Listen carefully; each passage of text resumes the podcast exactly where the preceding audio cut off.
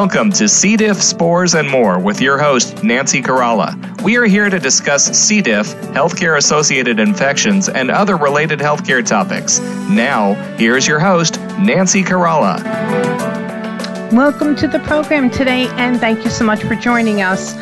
We are so excited to be here today with you. And first, we'd like to take a moment and thank our sponsor, Clorox Healthcare uh, who is keeping environment safer, please visit their website at cloroxhealthcare.com forward slash cdiffradio.com. And we want to also welcome to the program today uh, our wonderful guest, Maureen Spencer.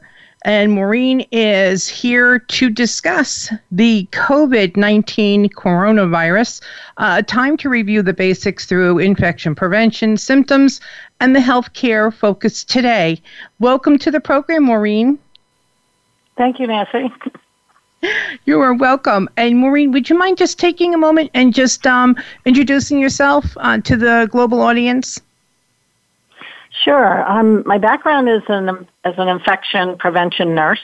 I've been doing it my entire nursing career.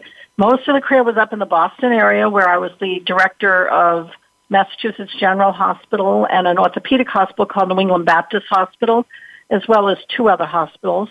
And then I was a corporate director at Universal Health Services, which has 28 acute care hospitals in seven states. So that was, you know, a bit of a, a different uh, kind of a take on infection prevention and trying to standardize programs throughout not only the entire healthcare system of UHS, but also the fact that there were all different states with different, you know, state laws and guidelines and so forth. And for a short period of time, I actually worked with a molecular diagnostic firm in Tucson called Accelerate Diagnostics. So I kind of saw what it was like to be on the industry side, but most of my career has been in the acute acute care, uh, infection control, and prevention field. Exactly. Maureen, we just really appreciate your background and it's so interesting and we just appreciate everything you do for everyone. So thank you for that. Thank you. Well, thank you. You're welcome. You're welcome. We're just so glad to have you here today. And this is a review program and I think it's great if we start at the beginning and Maureen, um, we're going to ask you what is a coronavirus? Okay. Well, last week I did a show um, and we talked about this. But again, just a review for people that didn't hear that uh, show last week, uh, when I talked about coronavirus, we're going to talk about different topics this week. This is kind of a part two. Um, the first thing I always, when when I talk to somebody who doesn't know what coronavirus is, is to explain the difference between a bacterium and a virus. So the virus viruses are tinier than bacteria, and they're they're the they're smallest um, particle as far as how tiny they are to be able to get through our body, especially through the nasopharynx, unlike bacteria. But uh, also unlike bacteria, the what the viruses like to do is to get right inside your cells into the genetic material and they infect either the RNA or the DNA. They also cannot survive without a host, so they have to have our body to replicate bacteria can hang out in the environment for long periods of time. So there's a resistant organism called MRSA or MRSA. There's also one really difficult one called CRE, or carbapenem resistant uh, bacteria that uh, are gram negatives, and they tend to cause a lot of things like respiratory infections and hospital-acquired infections. But the viruses really need to have our body to survive. This particular virus, coronavirus, has seven different species to it. And the one we're talking about is SARS-CoV-2. Um, the first coronavirus in the whole group was discovered in the 1930s and, and causing respiratory infections in chickens. And then it was discovered in humans around 1960s. And so they call this an envelope virus because the outside surface of it, you've probably seen the pictures on TV of, of how this looks. And inside, on the outside of it is this lipid, oily substance, an envelope. They call it an envelope virus.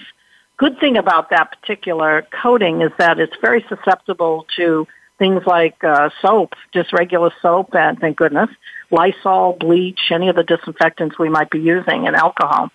And so what happens, the reason they have that envelope around them is so they can evade, evade the immune system, you know, keep away from it. Um, and so we have DNA, RNA, and retroviruses. And coronavirus, this particular one's what's called an RNA virus. So the seven types, the four that were first discovered, just caused the common cold. You know, they went from an animal source like through chickens and through birds, got into humans, and for the most part, would just get you know common cold in the winter months especially. And you'd go to your doctor, maybe they did a flu test and said you're negative, you don't have flu. Well, we probably would have said, well, it's probably coronavirus. But back in 2003, we had this sudden acute respiratory syndrome, and they called that SARS-CoV-1, that particular virus, and that that very much at- attacked the lungs. And so you saw people going into this acute respiratory distress like we are now with the, the second strain, but there's something different about the second strain from the first. Then we started to see in 2012 what's called MERS-CoV, a Middle Eastern respiratory syndrome and that was seen in over 21 countries, and the source was thought to be bats and camels, especially over there in the Middle East. Now, this particular virus, 2019, uh, the SARS-CoV-2, it's a, a new virus that they now have named the infection it cause, causes COVID-19, representing the coronavirus, its infectious disease, and it happened in 2019. And the source they have thought this has come from are bats especially, or possibly other animals that were in the Wuhan, uh, China area where it first uh, started to come out. There have been many kinds of conspiracy reports and different evaluations of where it came from, whether it came from some laboratory and possibly there was an escape of it accidentally. We'll never know. Um, it's probably a mute, mute uh, point at this case. We have it and we've got to deal with it. And so the first case that was reported from Wuhan, China was December 31st. Uh, but the first case in the U.S. was January 15th, and that was from somebody who had traveled from Wuhan over to Washington State, and that's they had it and they could trace it back. Well, they came from China. Then we had the first case where somebody got infected in the U.S. with no known travel to any part of China on January 31st, and that's when the government stopped the flights to and from China to the U.S. So that's that's just basically where we are with this. It's it's the virus is SARS-CoV-2 and it causes the disease or the infection called COVID 19. Wonderful. Thank you so much for all that information, Maureen. And Maureen, um, why does why does the media, especially, um, they keep showing the coronavirus as a circle, a round circle with spikes coming off of it? Is this what it looks like under a microscope? Yeah. So this particular virus has these crown-like spikes on their surfaces, and this is how they're able to get in and kind of, you know, attach to cells and replicate within the inside of the cells. That's why they called it the corona. It looks like a crown all around the outside of this particular virus. And what they do is once they get into your cells and they get into, uh, they inject a strand of RNA that contains the entire coronavirus gen- genome, its own genes, and they make millions of copies of itself within the cells. And then they release those and they infect other parts of the body, especially they start moving from the nasopharynx down into the lungs. Uh, so that's that's why they call it the corona. It's got a crown around it. oh, wonderful! Uh, it it really does make sense now uh, where the name came from. And right. Maureen, uh, when you touch you touch base on why it's named COVID nineteen, um, they named the virus severe acute respiratory syndrome coronavirus two um, which is the SARS-CoV-2. Um, is there anything else about why they named it COVID-19? Well, this the the group that names it is the International Committee on Taxonomy of Viruses, or ICTV, and they named it because the first manifestations and of symptoms looked similar to what had happened in 2003 with SARS-CoV-1. So that's what that SARS is severe acute respiratory syndrome and named it number two on February 11th.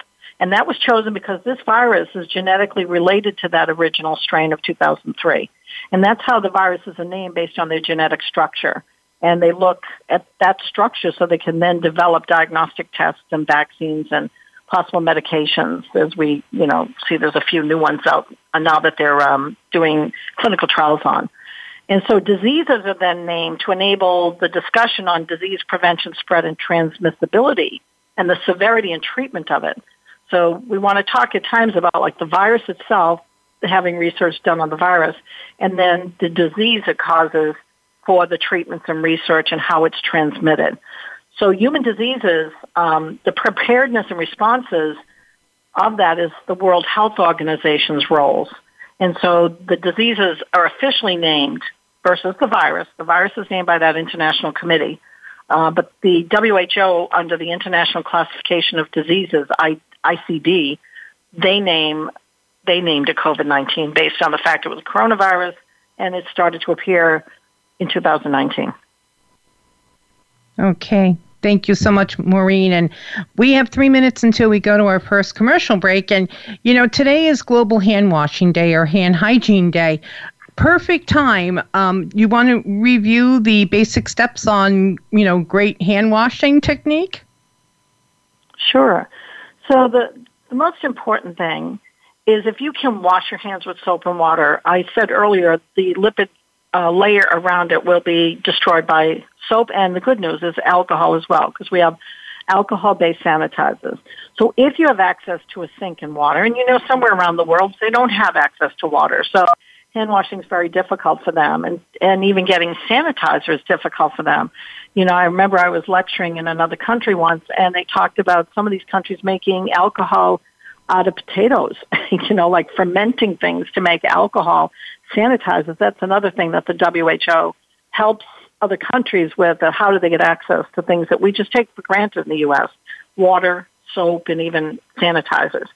So when you're doing your hands, when you're washing your hands, what you want to do is make sure you put on a good amount of soap that's going to suds and get all areas of the hands. And you want to scrub them first rubbing the palms, then you rub through your fingers, then you rub on the outside, make sure you do your thumbs, and then you actually make like a little fist and you start scrubbing on the inside of your palm. And, and take your time. I mean, it's 20 seconds. So if you count up to 20, you can do it that way. Or some will sing two rounds of happy birthday, or they will say the alphabet very slowly. But something that will give you that time and I always say, just meditate. Just take a break to just slow down and just think of what you're doing and kind of meditate on hand washing. If you don't have access to washing your hands, then the recommendation is to use an alcohol-based hand rub. So there were a lot of, you know, on YouTube and on Facebook, social media talking about making your own sanitizer. You can do that, but you have to get alcohol that's more than 60%. Um, and so there is some, like, say, a Russian vodka or something that's 110 proof that you can get an alcohol that's more than 60% if you want to make a home brew. Uh, there are things you can add to it like aloe. There are some essential oils that we know, uh, things that have clove in it, maybe tea tree oil, uh, even peppermint. There are some of those that are antiviral, and sometimes people put some drops of that into the alcohol. A lot of people use aloe, though, to give that so that it just is, you know, um, better on the hands. It gives it a little bit of a coating and doesn't kind of irritate and dry your skin out. So that's an important thing also to make sure there's enough that you pump and then cover all surfaces of your hands. Wonderful. I love the idea about adding the aloe and essential oils to the alcohol. Wonderful. I'm going to try that today. But right now, we uh-huh. are going to take a break and we're going to pause for a moment and hear um, our special word from our uh, sponsors. And please stay tuned. We'll be back right after these messages.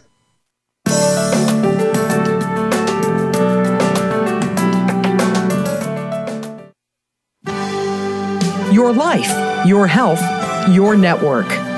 You're listening to Voice America Health and Wellness. To help support the C. diff Foundation, please visit our website, cdifffoundation.org forward slash donate, or call toll free 1 844 4 C. diff. That's 1 844 367 2343. Join us in our fight against C. diff and help us continue our mission of educating and advocating for C. diff infection prevention, treatments, and environmental safety worldwide. Through your continued support, we can continue raising C. diff awareness and help save lives. Donate today. Visit cdifffoundation.org. Thank you. Have you done any of these things today? Exited a restroom, entered and exited a patient's room, visited a doctor's office? Have you done this today? Washed your hands? Hand washing remains the single most important task of the day. It takes soap, water, a minimum of 30 seconds, and a clean dry towel to turn off faucets and dry hands to stop giving germs a free ride. Keep safe from germs worldwide. Hand washing. Number one in infection prevention. For additional information on hand washing instructions, visit cdifffoundation.org. Now you don't have to stay linked to your desktop or laptop. Take Voice America on the go and listen anywhere. Get our mobile app for iPhone, Blackberry, or Android at the Apple iTunes App Store, Blackberry App World, or Android Market.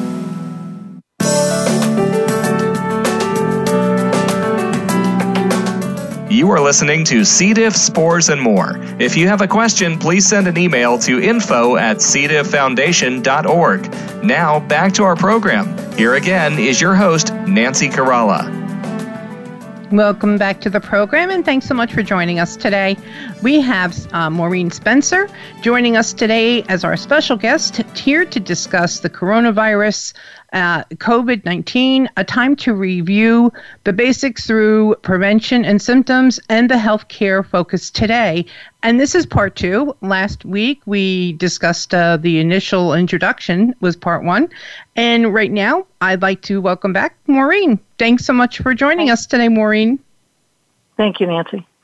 You're welcome.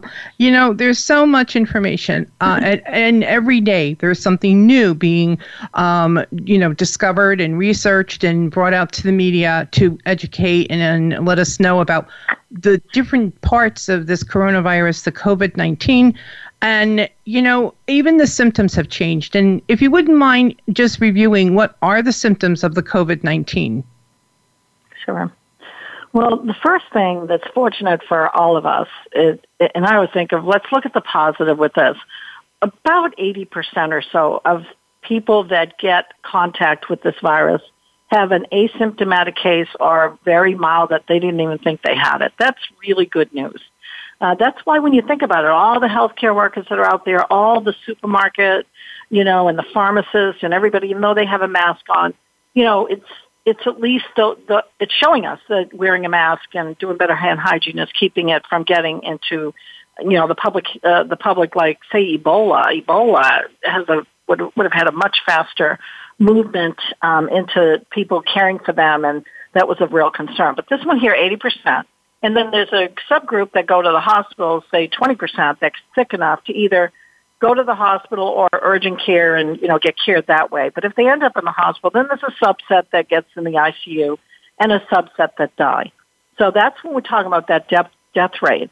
Of all the people that were tested, how many people died? The more testing we do, and there's a lot more now. I mean, I looked, I'm from Massachusetts, I looked on the Massachusetts Department of Health, and they had a list right there of all the testing sites all over Massachusetts where you can go to get a test. And so a lot of people are getting tested to find out, first of all, do they have it? so that would be if you have a positive antigen test and you either have symptoms or you might be in what's called the incubation period. you you have it in you and you haven't really exhibited your symptoms yet, which can be for up to 14 days, which is why they have that quarantine. Then there are other tests looking at antibody. You had it, you might not have even known you had it, but it's showing that you were exposed to it and you have antibody in your body. What we don't know yet is whether if you have antibody, will you not get a second infection if you're exposed to it again? That's not clear yet. Once it starts to replicate, as I said, in those cells, especially in your nose, your, what's called the nasopharynx. So it's beyond the, the anterior nares, the front part of your nose, which is where the masks really help. And it gets way up into the upper part, uh, going up towards your eyes, that area of the nose and replicates, it starts moving through the body and will start to cause the symptoms. So often people will get a fever, just like you do with influenza.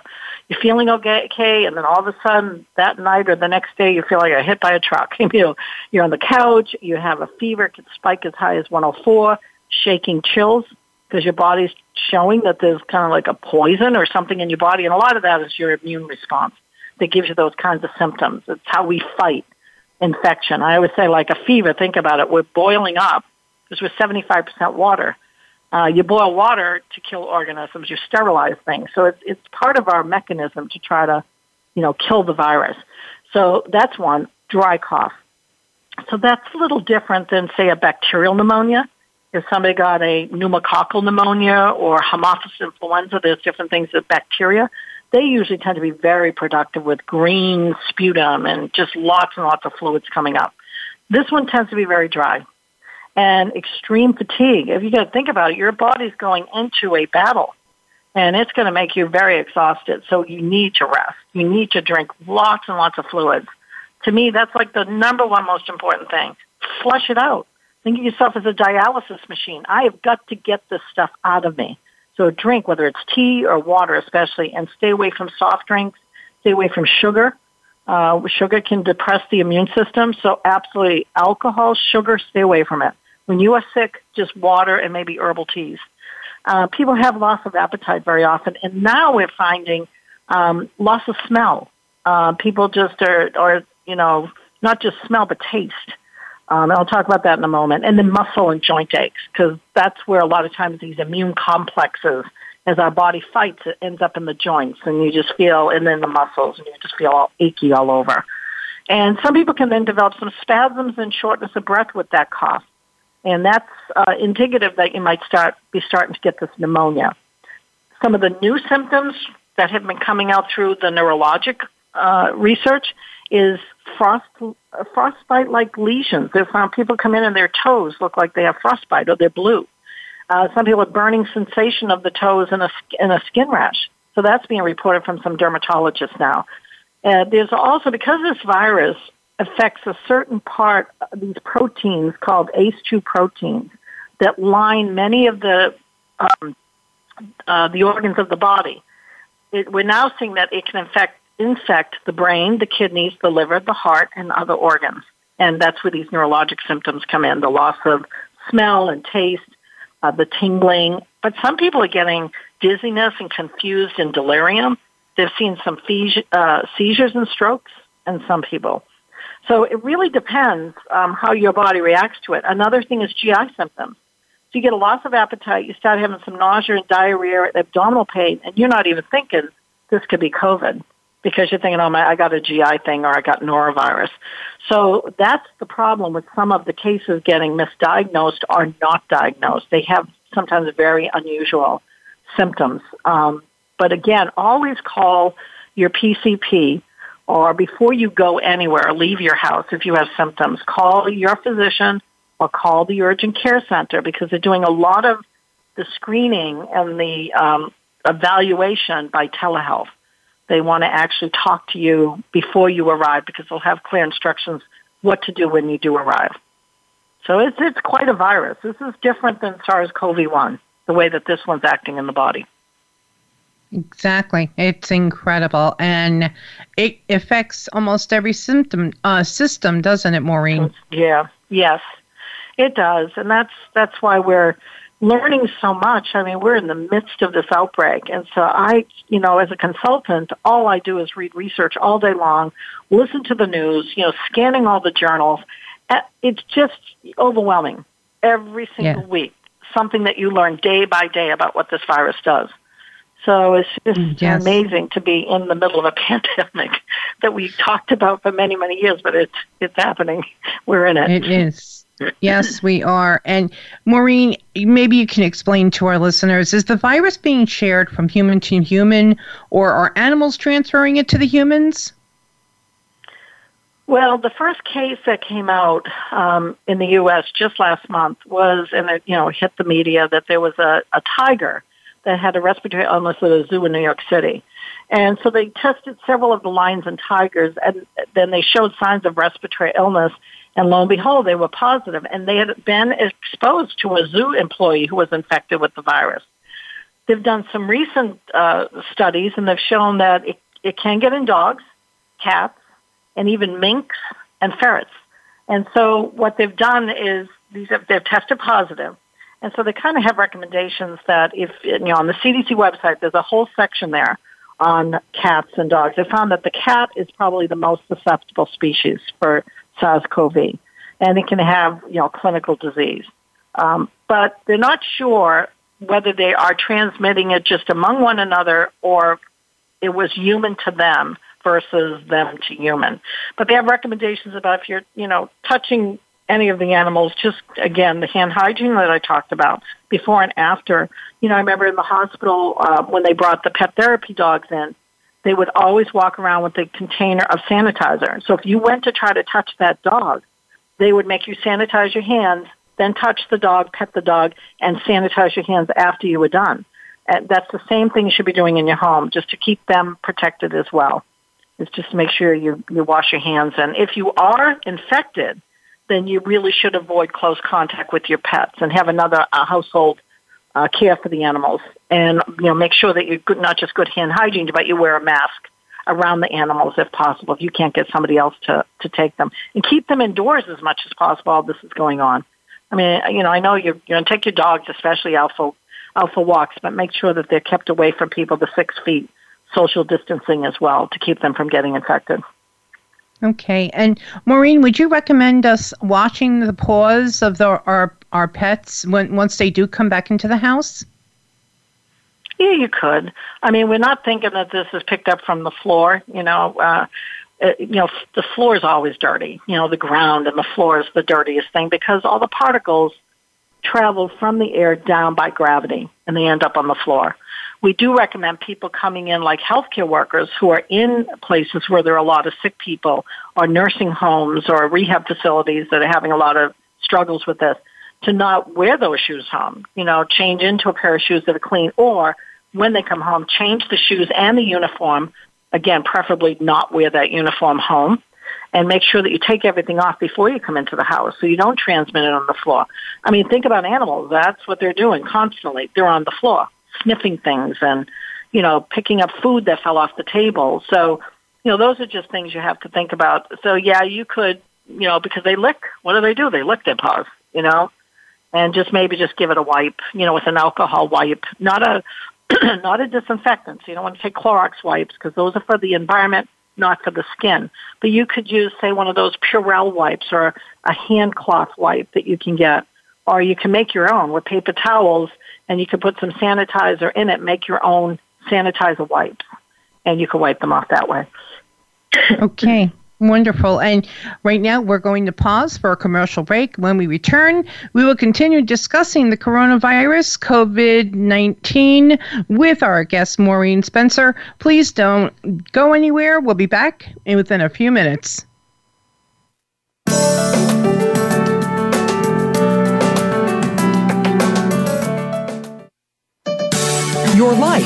Your health, your network. You're listening to Voice America Health and Wellness. To help support the C. diff Foundation, please visit our website, cdifffoundation.org forward slash donate, or call toll free 1 844 4 C. diff. That's 1 844 367 2343.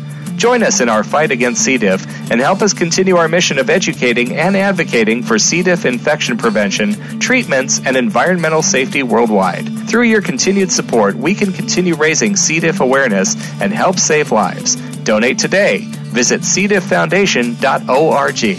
Thank you. Have you done any of these things today? Exited a restroom, entered and exited a patient's room, visited a doctor's office? Have you done this today? Washed your hands. Hand washing remains the single most important task of the day. It takes soap, water, a minimum of 30 seconds, and a clean dry towel to turn off faucets and dry hands to stop giving germs a free ride. Keep safe from germs worldwide. Hand washing, number one in infection prevention. For additional information on hand washing instructions, visit cdifffoundation.org. Opinions, options, answers. You're listening to Voice America Health and Wellness.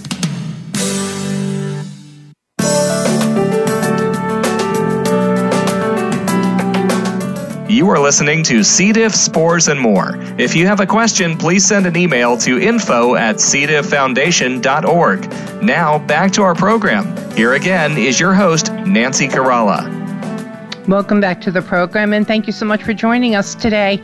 We are here today with our special guest, Maureen Spencer, who is here to discuss the coronavirus disease, the COVID 19, a time to review the basics through prevention and symptoms and the healthcare focus today. And this is part two of our program. And um, Maureen, thank you so much for joining us today. Thank you. You're welcome. Now, we have you have covered an enormous amount of information and this would be a really wonderful time to discuss masks. um, face coverings uh, in lieu of the N95 shortage. Uh, can individuals find protection using the cloth or surgical mask when out of their homes? Yeah, so this is an important topic because some cities or towns or states are requiring that you wear a mask when you're out in public. Uh, Massachusetts has put that into place starting tomorrow that people have to have a mask on when they're out in public. And so a lot of people are very confused about masks, what masks to use and so forth. This first just want to say the CDC does have a frequently asked questions site on how to protect yourself. So you can always go to CDC. They even have instructions there of how to make masks. They actually have the sewing plans and everything. YouTube videos are all over the place on how to make masks. I see them on Facebook and so forth. There's also a really good site on masks frequent masks mask m a s k f a q meaning frequently asked question dot com, and that's a really good one that talks about the different types. So first, why are they important? So even just having a simple mask, even if it's that bandana that you put over, a, one you made with a sock, or you know you made uh, your own out of a um, you know some kind of cloth or a jersey.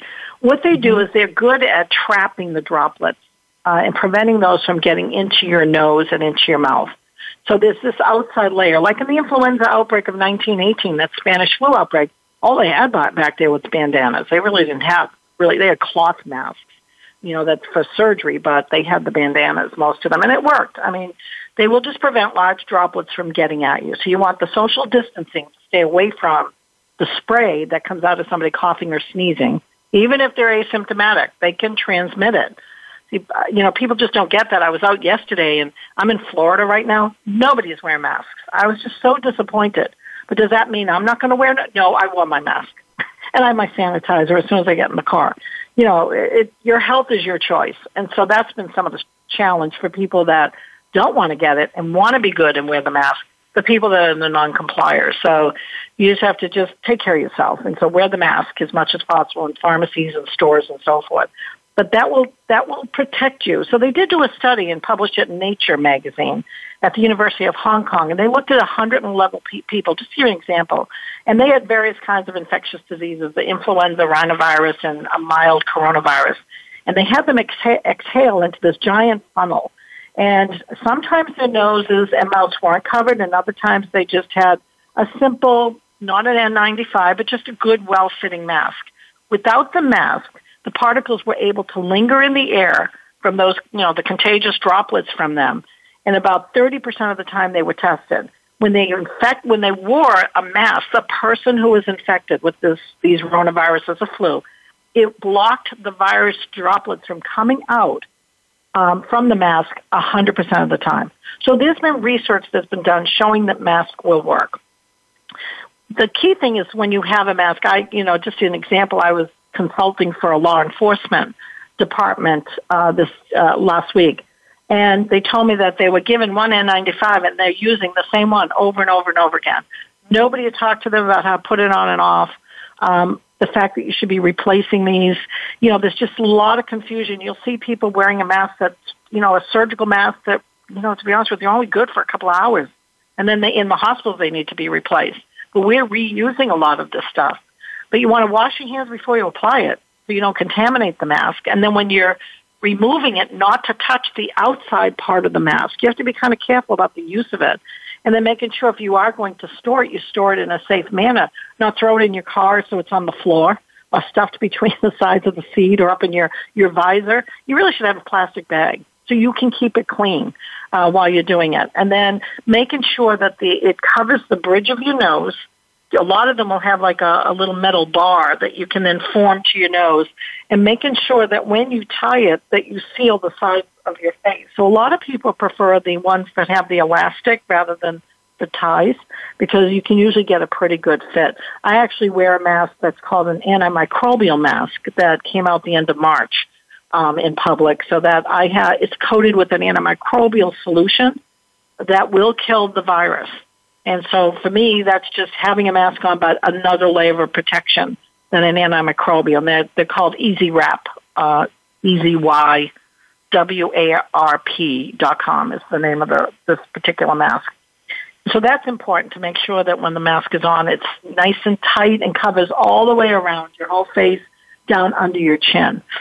So wearing it outside, you know, it, it depends on what you're doing. If you're outside walking your dog and you're, or uh, you're outside exercising, you're running, and you're away from people, they basically say it's probably safe to go out without a mask. So you saw a lot of people at the beach, you know, the news reports that came up, and they're at parks some of them are very crowded now, so it's very hard to get the six feet. So you just have to use your own judgment.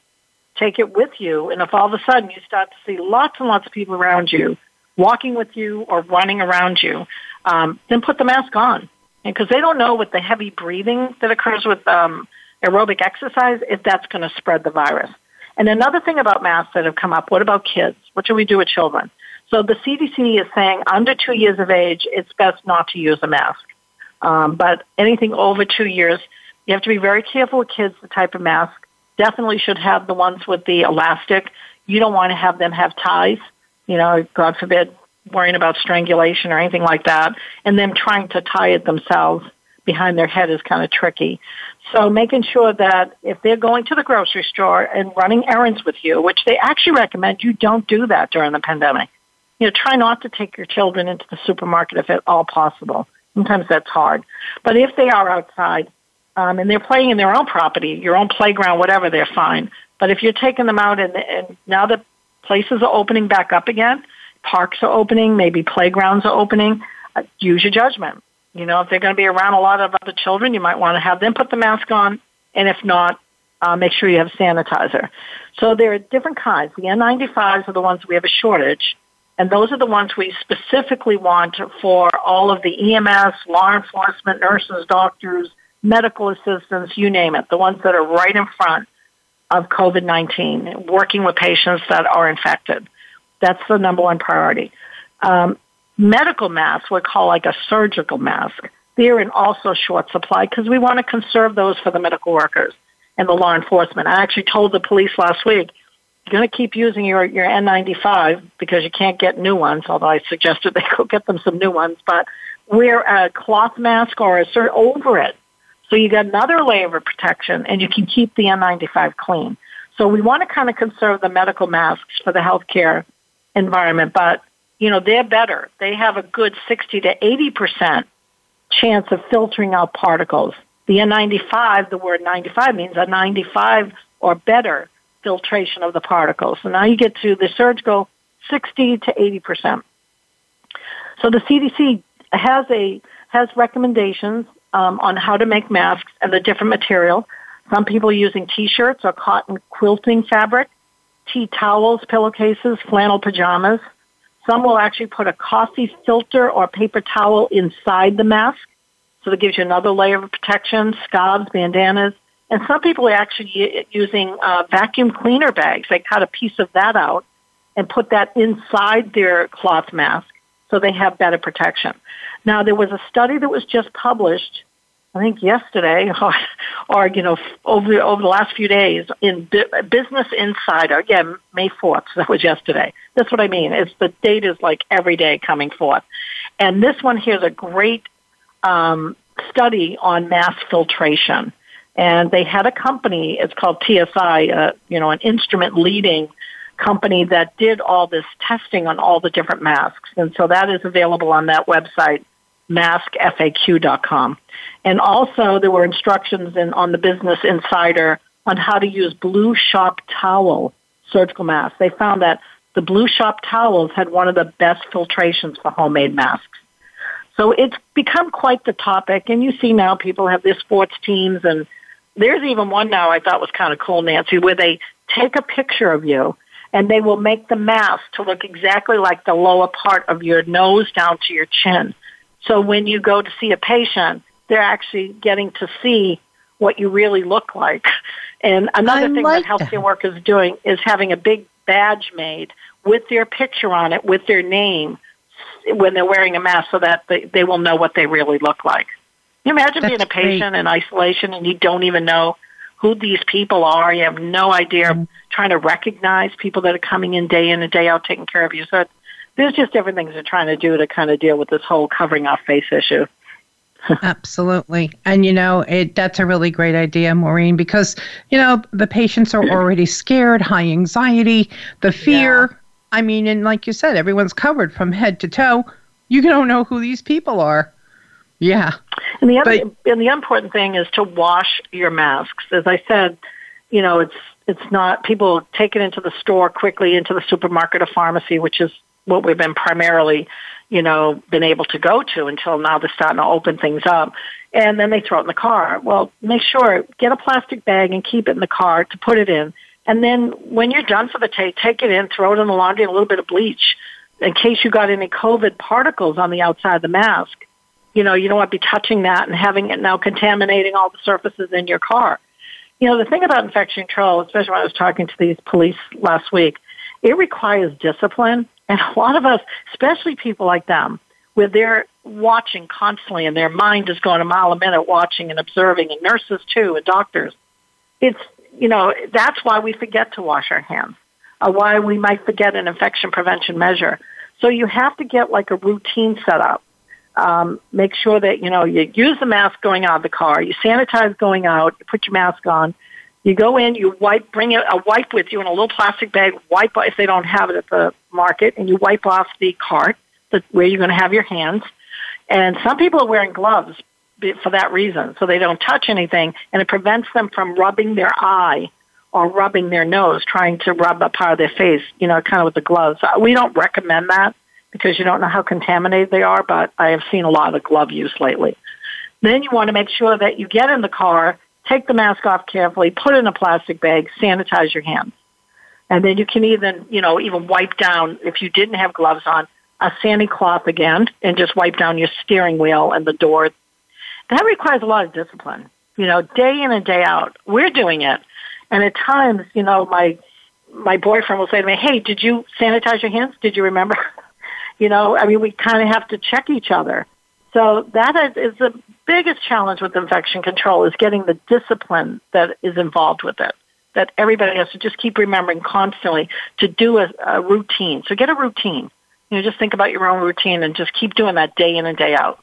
Because this is going to last for a while. This is just not going away, you know, within a few months. And we don't know if it's going to be seasonal. So we may be doing a lot of this for quite a while until we get a better idea if it's going to settle down. Exactly. And Maureen, thank you so much for you know, explaining and the step by step and all the great ideas and the tips that people can use uh, regarding um, mask education. That's what that just was. Uh, at this time, we're going to pause for a commercial break.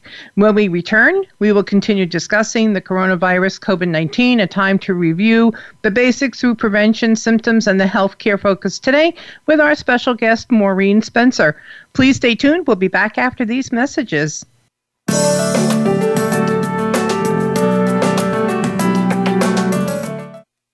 Opinions, options, answers. You're listening to Voice America Health and Wellness.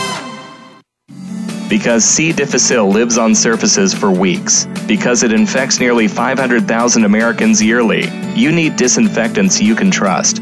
Clorox Healthcare bleach products, cited by more studies to kill C. diff than any other products. EPA registered to kill C. diff in as fast as three minutes. Trusted disinfectants to kill C. diff spores in hospitals, because even one C. diff infection is too many. Learn more at CloroxHealthcare.com. Have you done any of these things today? Exited a restroom, entered and exited a patient's room, visited a doctor's office? Have you done this today? Washed your hands. Hand washing remains the single most important task of the day. It takes soap, water, a minimum of 30 seconds, and a clean dry towel to turn off faucets and dry hands to stop giving germs a free ride. Keep safe from germs worldwide. Hand washing, number one in infection prevention. For additional information on hand washing instructions, visit cdifffoundation.org.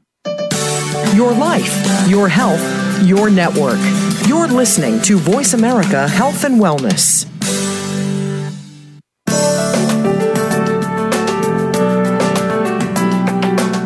You are listening to C. diff, spores, and more. If you have a question, please send an email to info at cdifffoundation.org. Now, back to our program. Here again is your host, Nancy Caralla.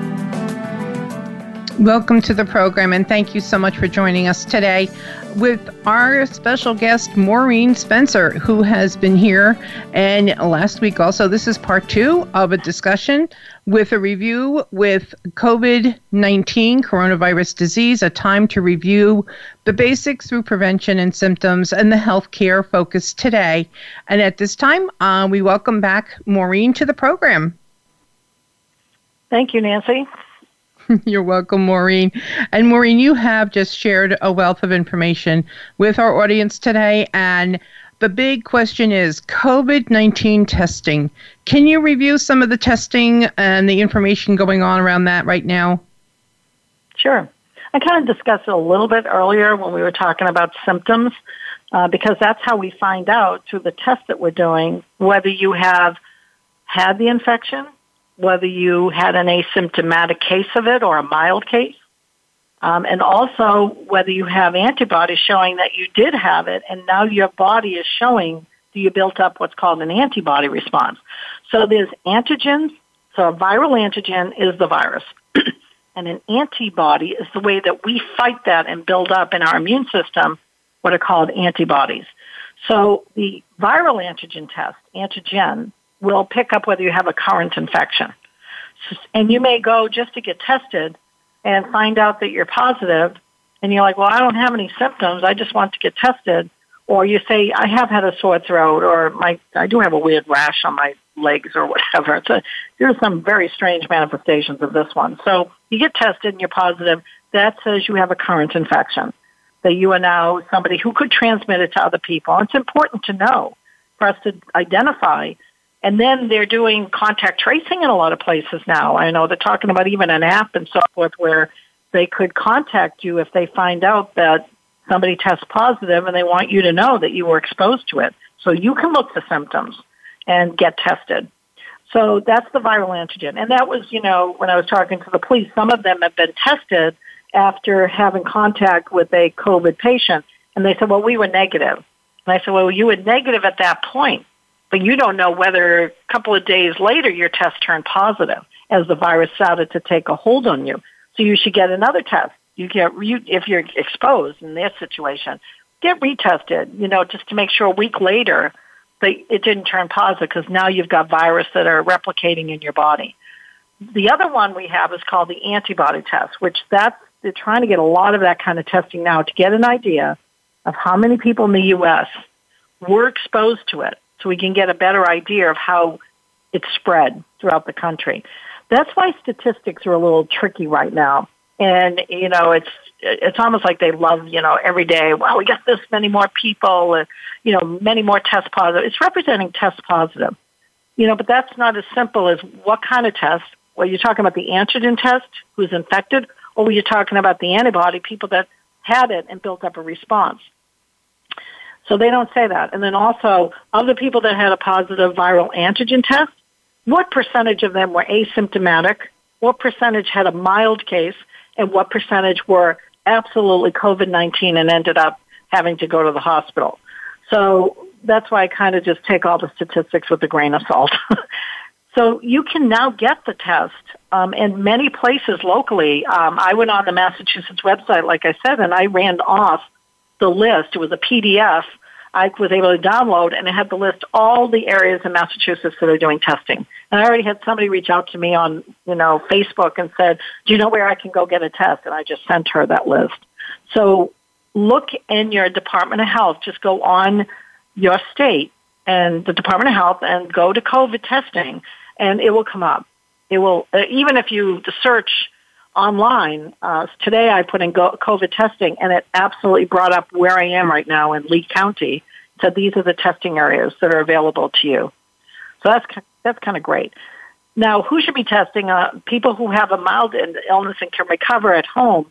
Uh, they, for a while there, they were saying don't get tested because we want to use the test because they were so limited for people that looked like they had symptoms. Well, now they're, they're really trying to get more and more tests out there. So you always want to call, like I said, your PCP and tell them why you think you should get tested. Maybe you've been exposed to somebody who had it, or you think they had it, and then you weren't sure if you had it because you had some mild symptoms, or you think you have it.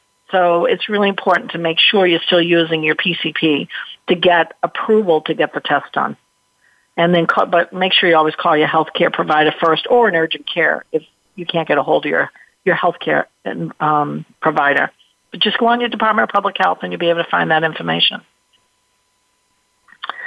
Yep. Okay. And the test results. Um, do you can you chime in and explain the test results to the audience, Maureen? Yeah. So if you test positive by the viral test, um, you are you know that you're sick or you're you know you've been caring for somebody by sick. As I said, that means that you uh, test positive for the antigen that you now have that you're in a current state of infection.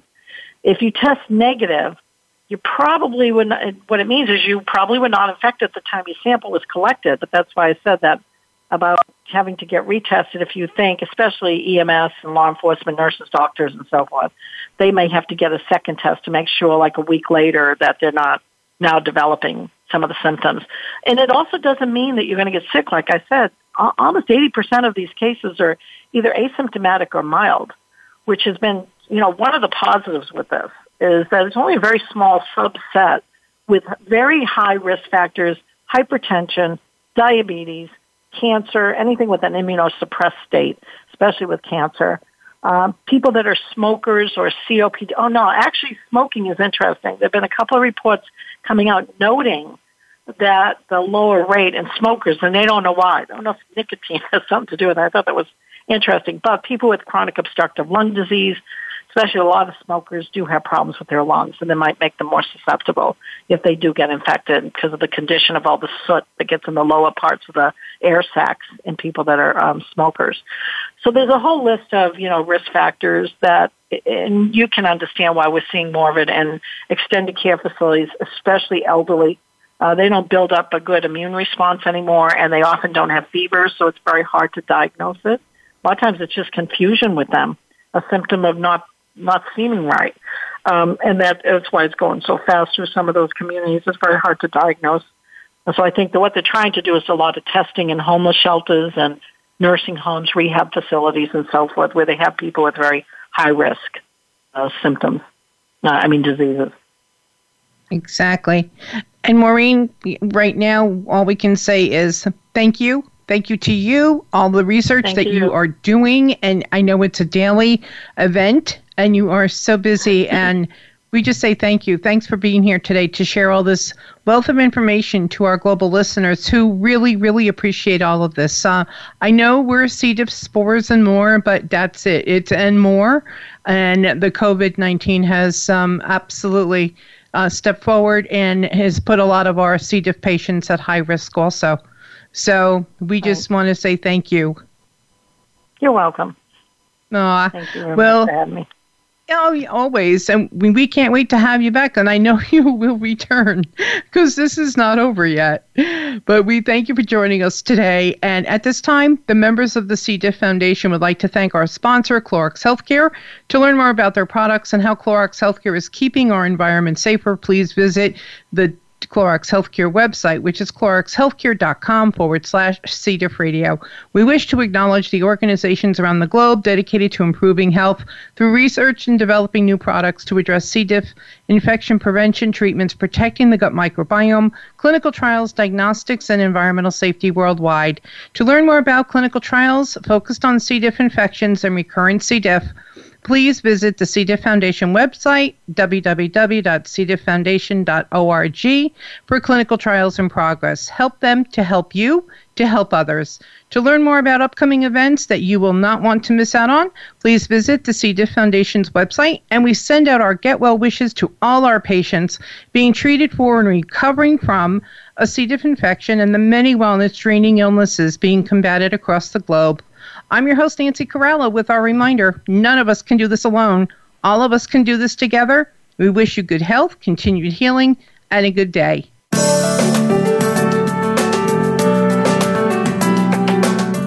Thank you for tuning in this week for C. diff, spores, and more. Be sure to join your host, Nancy Caralla, again next Tuesday at 10 a.m. Pacific Time. That's 1 p.m. Eastern Time for another edition of our program on the Voice America Health and Wellness Channel. None of us can do this alone. All of us can do this together.